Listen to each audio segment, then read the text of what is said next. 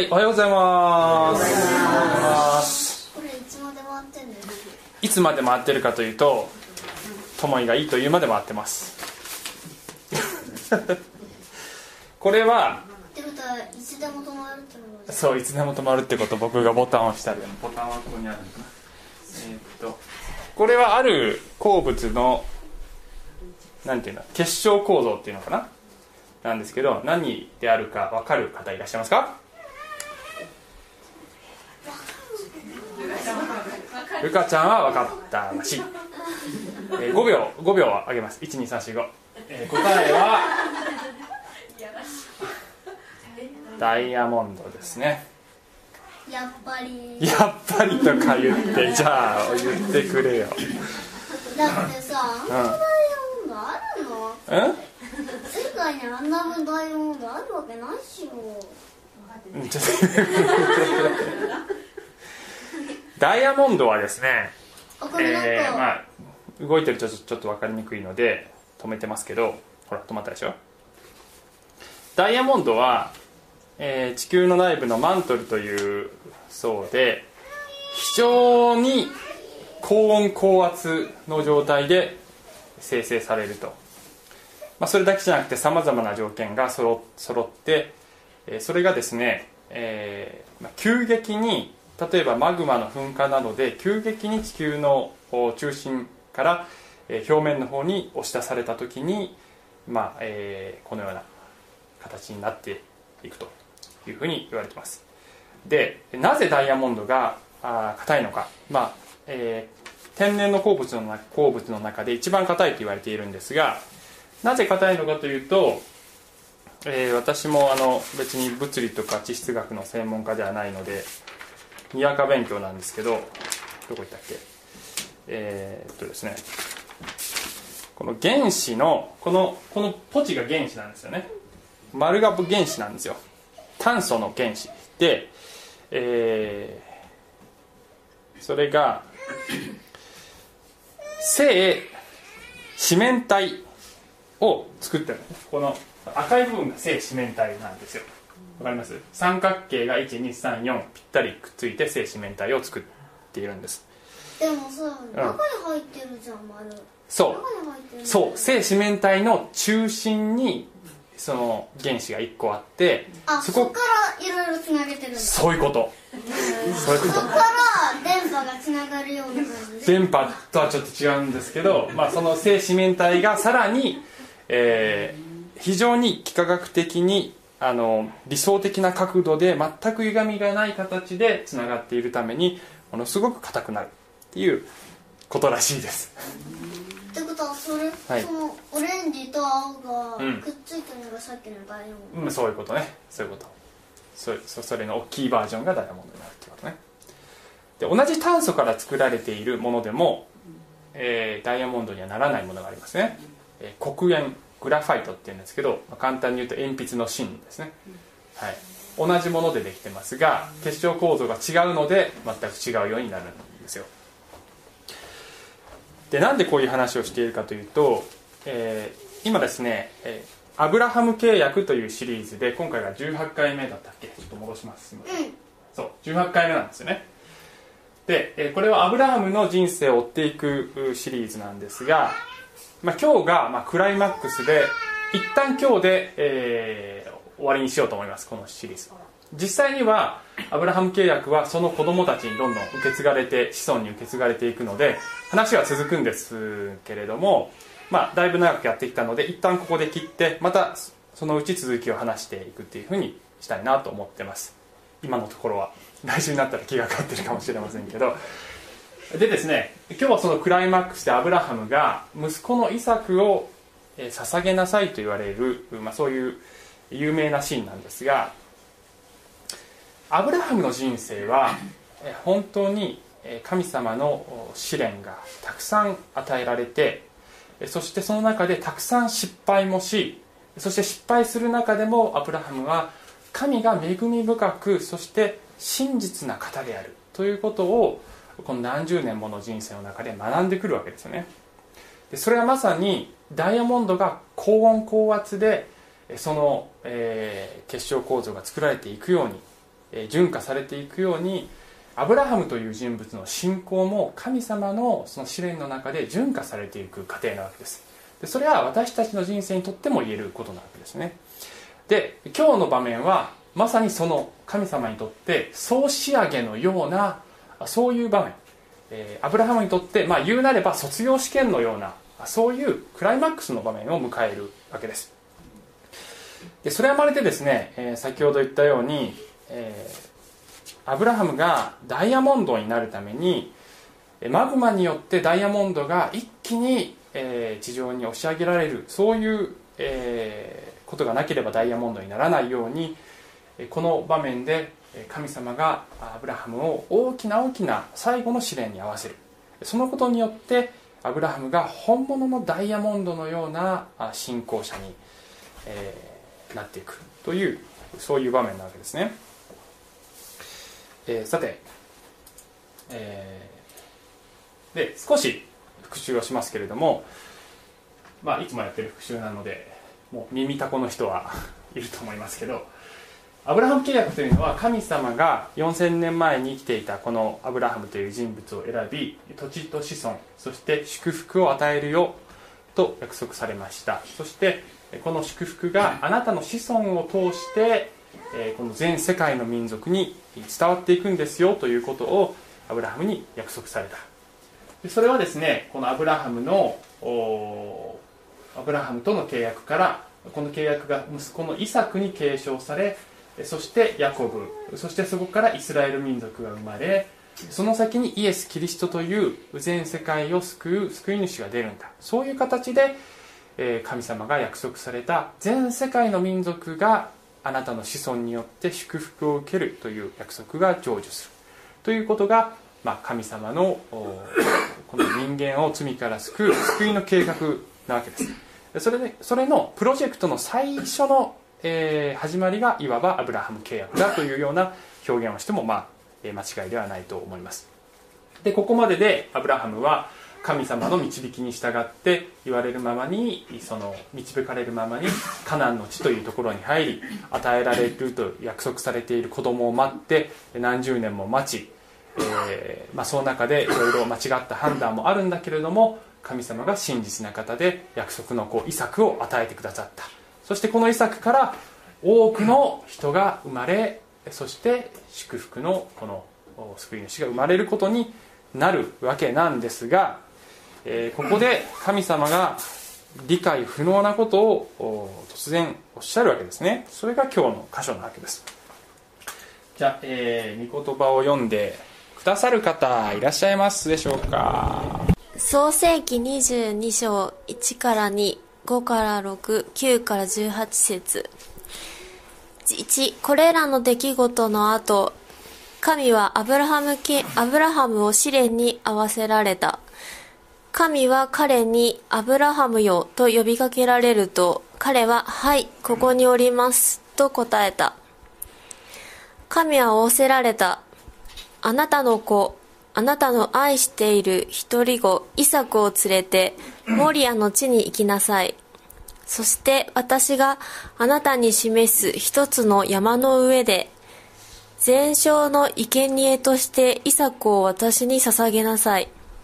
中略。それでアブラハムは若い者たちに、あなた方はロバと一緒にここに残っていなさい。私と子供はあそこに行き礼拝をしてあなた方のところに戻ってくると言った。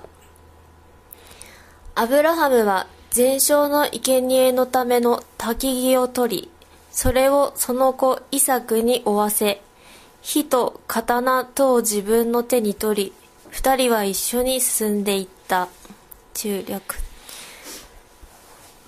二人は神がアブラハムに告げられた場所に着きアブラハムはそのところに祭壇を築いた。そして竹木を並べ自分の子イサクを縛り祭壇の上の竹木の上に置いた。アブラハムは手を伸ばし刀を取って自分の子をほふろうとした。その時主の使いが天から彼を呼びアブラハムアブラハムと仰せられた。彼は答えた。はいここにおります。見つかいは仰せられた。あなたの手をその子のその子に下してはならない。その子に何もしてはならない。今私はあなたが神を恐れることがよく分かった。あなたは自分の子自分の一人子さえ惜しまないで私に捧げた。アブラハムが目を上げてみると見よ角を藪に引っ掛けている一頭のお羊がいた。アブラハムは行ってそのお羊を取りそれを自分の子の代わりに全焼の生贄として捧げた。そしてアブラハムはその場所をアドナイ・イルエと名付けた。今日でも主の山の上には備えがあると言い伝えられている。今日のお話のポイントはこの2つです。イエスの死と復活の方を発見しようじゃないか。今を今読んでいただいたこのアブラハムが自分の一人を捧げるというのはやがて来たるべきそのメシアの死と復活を象徴する型になっているんだ。ということを御言葉を追っていきながら確認していきたいと思います。もう一つはじゃあそれが私たちにとって何の意味があるかというと私たちは捧げるということによってえー、少なくともそれが一つの要素となって私たちは精錬されていく。私たちの信仰は捧げることによって精錬されていくということを学んでいきたいと思っています。でまずその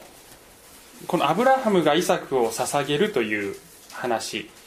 とイエスとどんな類似点があるかっていうことをこの5つのポイントで確認していきたいんですけどこの捧げる時に何を捧げたのかどこで捧げたのかどのように捧げたのか誰の意思で捧げたのかそしてその結果どうなったのかという点でちょっと確認していきたいと思います。でこの旧約聖書の今お読みした読んでいただいた箇所と新約聖書の箇所を全部一つずつこうマッチしてあの説明していこうと思って最初に準備したんですがそうするとものすごく煩雑になってしまったのでちょっとシンプル化してあの、えー、しました。だから全部一つ一つ御言葉をですねあのここで出すっていうことはせず、まあ、あの必ずここは、えー、見ていただきたいというとこだけ出すことにしました、えー、しかし旧約聖書の今読んだ箇所はちょっと見ていきたいと思います。まず、えー、最初からいきますが一節。これらの出来事の後というのはアブラハムがこのイサクを与えられてそして、まあ、いわばですねこのさまざまな試練の人生がようやく安定したかなっていう頃でで伝承によるとイサクが生まれてえ30年ぐらいは経ってるんですねこれね。ユダヤ人の伝承ではもうイサクはこの頃30歳ぐらいになってるんです。だから時々あの絵とかでですねアブラハムが捧げるのが幼子だったりするんですけどそんなことはないんですねおそらくは。なのでイサクは大人。それを覚えてるんです。で、えー、神はアブラハムを試練に合わせられた。まさに先ほど言ったマグマのようなことが起こったというふうに思ってください神は彼にアブラハムよと呼びかけられると彼は「はいここにおります」答えた。神は仰せられた。あなたの子あなたの愛している一人子イサクを連れて森屋の地に行きなさい。そして私があなたに示す一つの山の上で全焼の生贄としてイサクを私に捧げなさい。何を捧げたのかというとあなたの愛している一人子です。で、えー、新約聖書でも神は私は一人子をあなたのために与えた。神はその一人子をお与えになったほどに私たちを愛してくださった。というのがヨハネの3章16節有名な御言葉として示されている。神様はこのアブラハムのイサクの捧げるこの行為によってご自身が何をしようとしておられるのかということをまず歴史の中でま、いわば演じさせているというふうに言ってもいいかもしれません。それについては後でもう一度述べますけれどもそしてそのイサクをモリアの地に連れて行けっていうんですね。でモリアの地っていうのはどこかっていうとこれがどこでっていうポイントなんですがモリアの地っていうのは後にソロモンの神殿が建てられそしてソロモンの神殿が壊されてからさらにもう一つ次の第二神殿っていうのが後で建てられるんですけどでさらにその第二神殿がイエス様の時代の神殿なんですよね。でちなみにイエス様の十字架っていうのはその神殿から、1キロ以内ぐらいの距離にあるところ。つまりこのアブラハムがイサクを捧げたところっていうのはまさにイエスが十字架にかかったのとほぼ同じエリアなわけですよ、えー、神様がその地を私が示す地に私が示す一つの山でっていうふうにおっしゃったのにはそのところに一つの神様の具体的な計画が後にあるっていうことをすでにここで暗示しておられるように思います。そしてどのように捧げたのかというと、え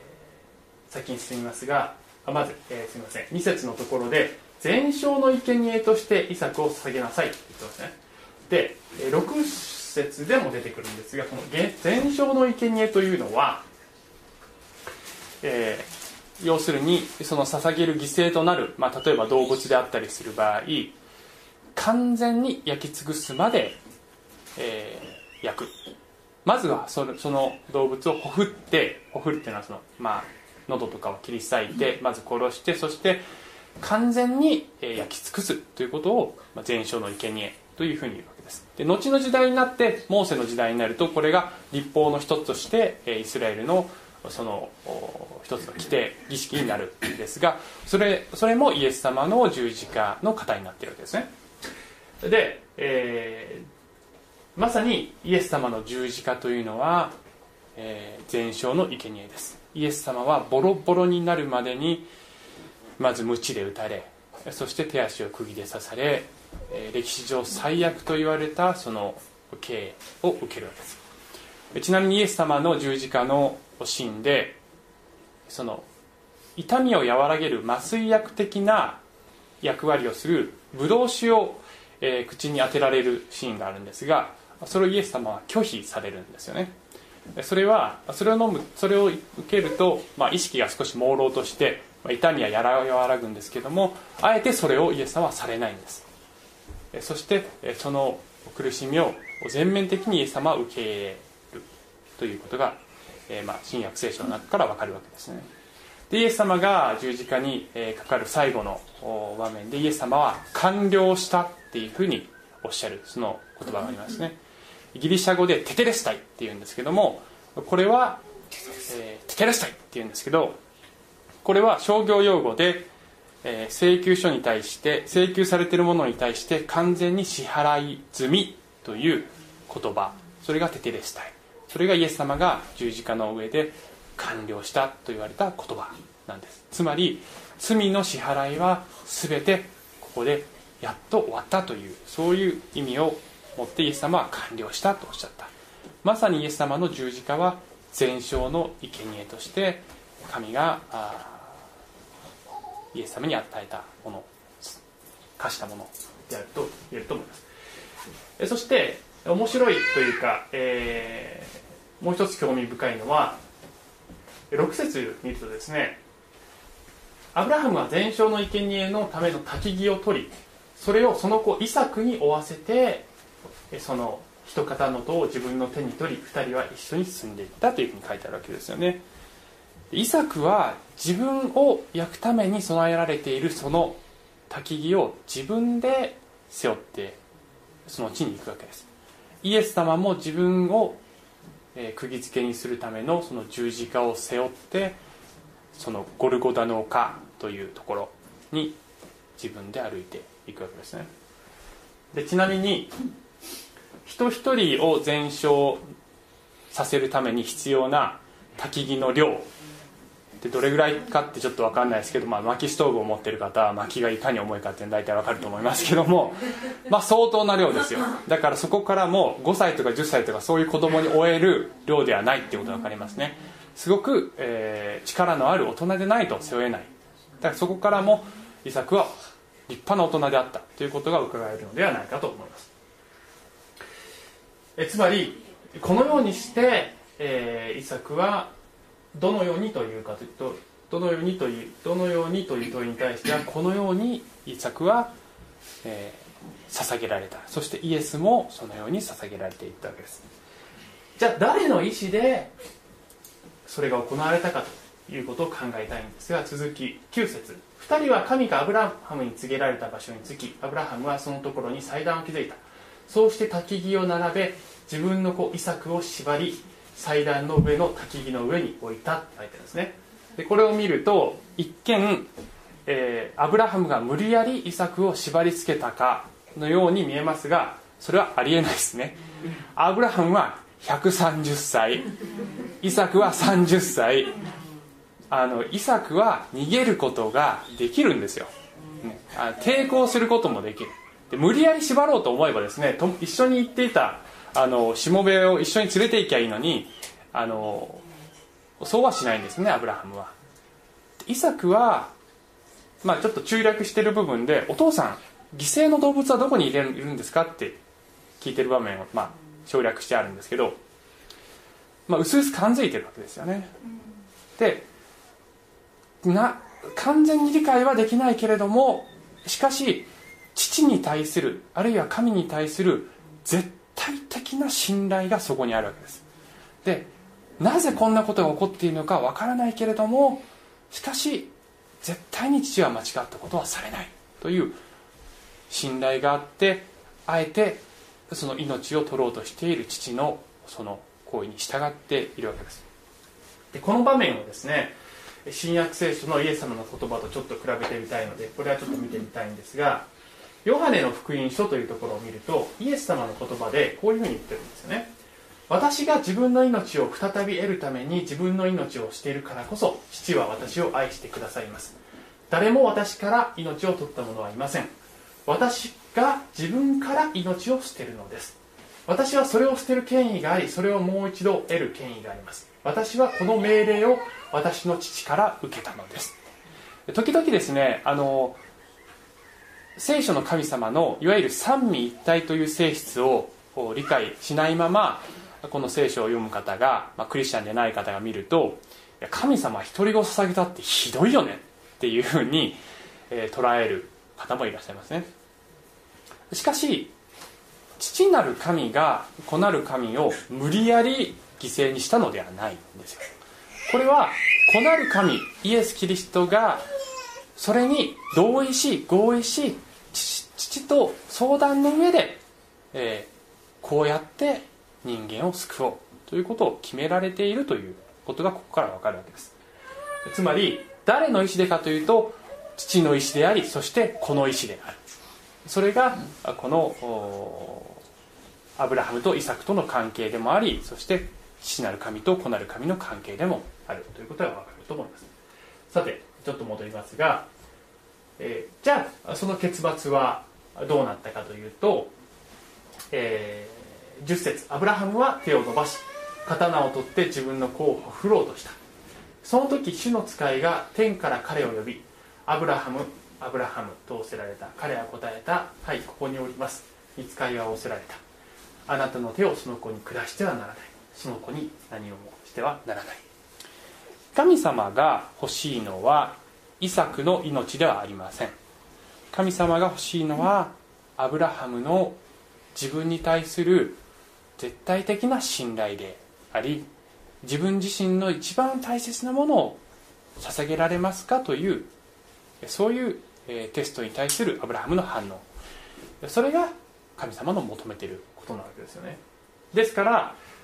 神はここでギリギリ止められたわけです。アブラハムにとってはもうイサクを完全に捧げた状態になってるわけです。心の中では。しかし神はもともとそんなことは望んでおられない。だからここで止められたわけです。そしてこのことを説明しているのが新約聖書のこれも新約聖書をちょっと見てみたいと思いますが新約聖書では2箇所でこのことがあの、えー、取り上げられてるんですがその一つがヘブル人への手紙というところで書かれていること。アブラハムについて言及されています。神はアブラハムに対してイサクから出るものがあなたの子孫と呼ばれると言われたのですが彼は神には人を死者の中からよみがえらせることもできると考えました。それで彼は死者の中からイサクを取り戻したのです。これは型です。ってはっきり書いたんですね。アブラハムにしてみれば神がイサクを捧げなさいって言われおっしゃった時にまずハテナですよね。なぜかというと神様はこのイサクを通して子孫が生まれると仰せにならなかったかと。で今イサクを捧げろってどういうことねんっていうことをまずアブラハムは思ったと思います。どういうことなんだ？このイサクが約束の子ではなかったのか。ここから多くの子孫が生まれるのではなかったのか。神はそうおっしゃったではない。なぜ今神様はそれを捧げろとおっしゃるのかということを考えて考えてたどり着いた結論はそうか。神は私がイサクを捧げてももう一度イサクを戻してくださることができる全能の神様なんだということをアブラハムは信じたんだっていうのが新約聖書で説明されていることなんです。つまりこれはイエス・キリストの復活の方だ方なんです。というのが聖書の説明なわけですよね、えー、イエスも死にそして復活された。それをイエス自身が最初から予言しているわけですがそれがアブラハムとイサクのこの出来事によって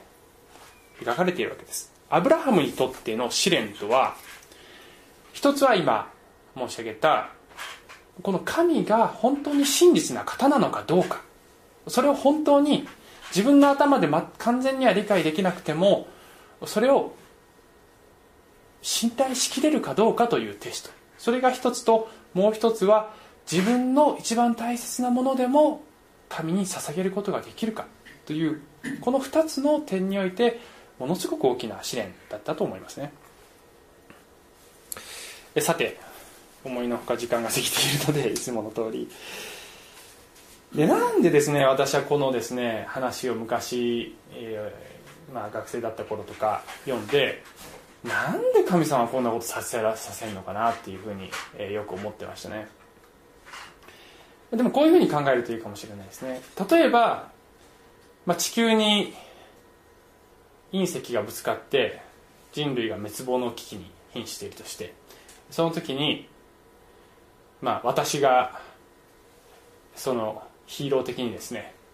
その隕石を止めるために自分の命を犠牲にするとしましょう、まあ、いかにもありそうな話ですけど。あの、まあ、そういう映画もありましたけど。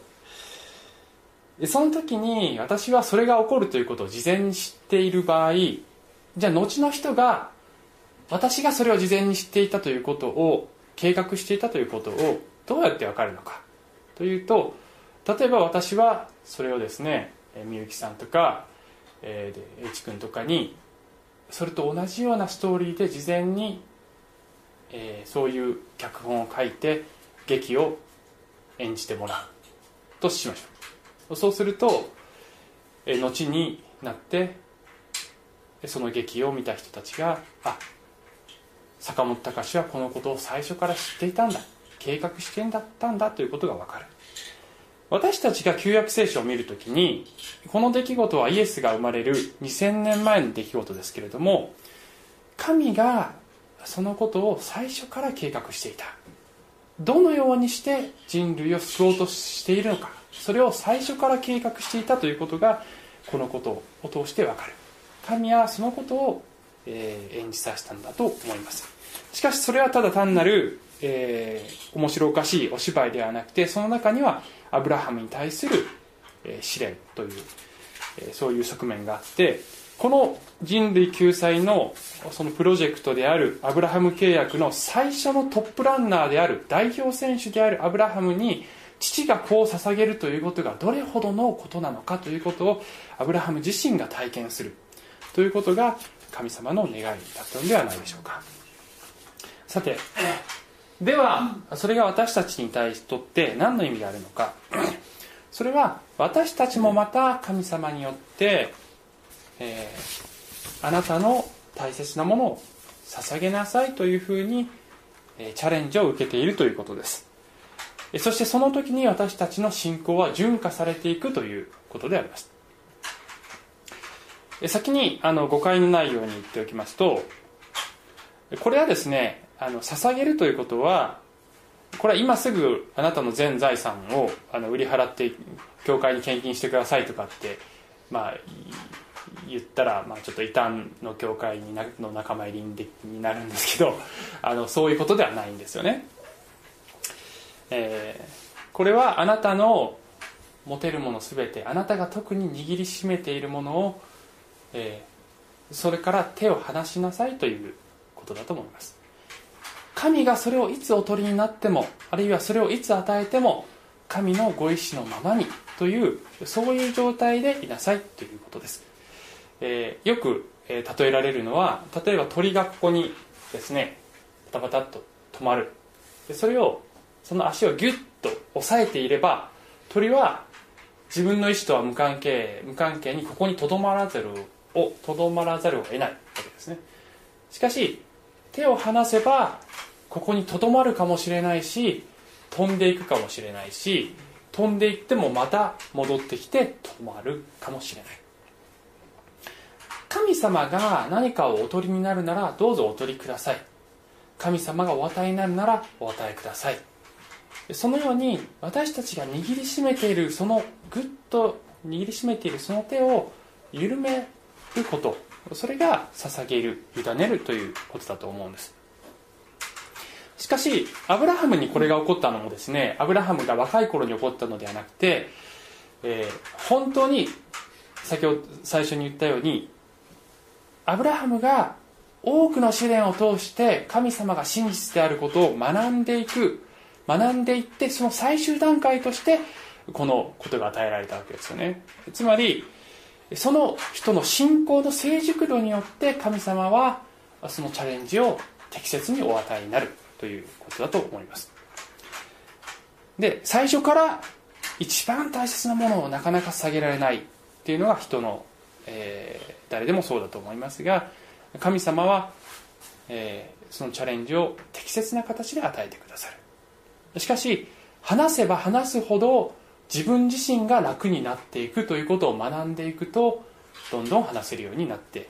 手を離せるようになっていくんだと思います、えまあ、先の話を読みますけども見つかり合わせられたあなたの手をその子に下してはならない。その子に何もしてはならない。今私はあなたが神を恐れることがよく分かった。あなたは自分の子自分の一人子さえ惜しまないで私に捧げた。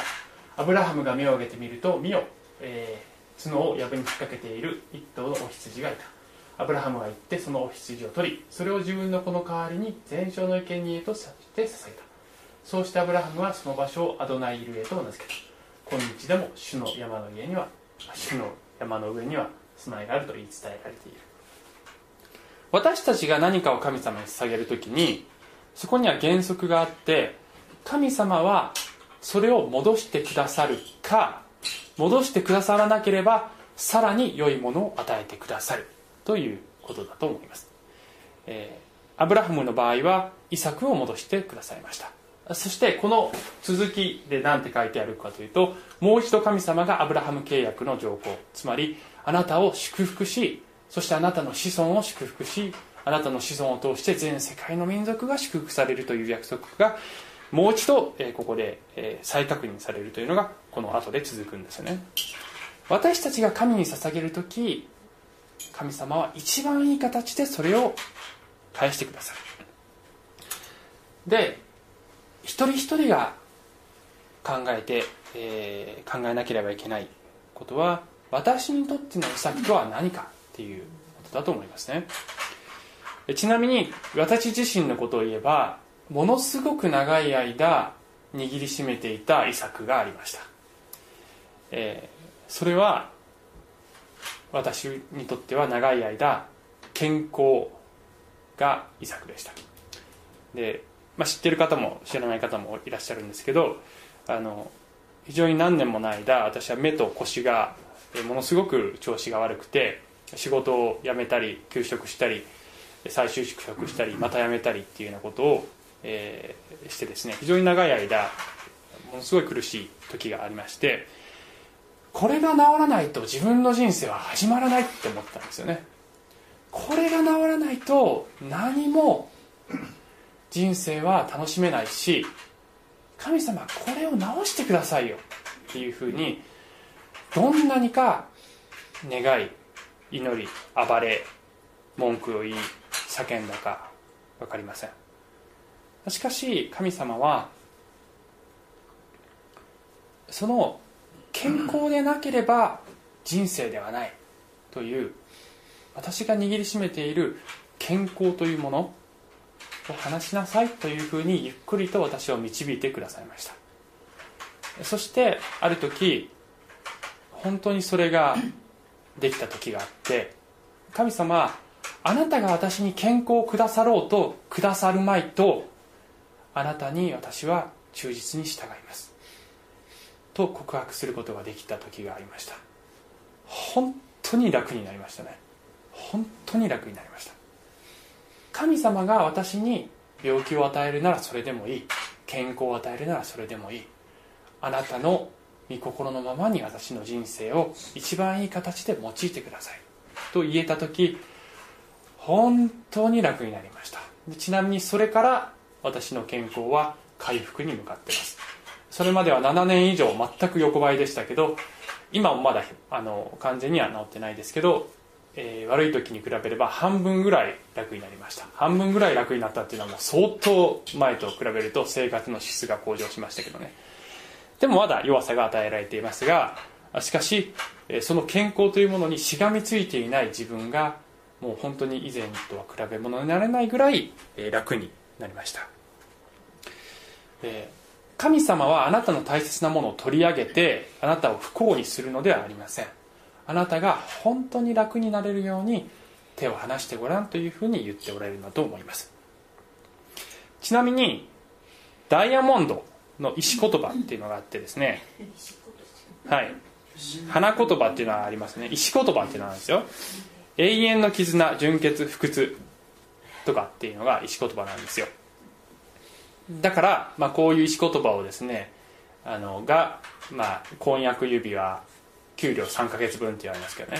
ちなみに給料3か月分っていうのはちょっとこの話すると長くなるからもう、まあ、いいまあいいやちょっと 言おうと思ったけど あの直接関係ないからいいですけどあの、まあ、婚約する時にねあのダイヤモンドを送るっていうのはまあ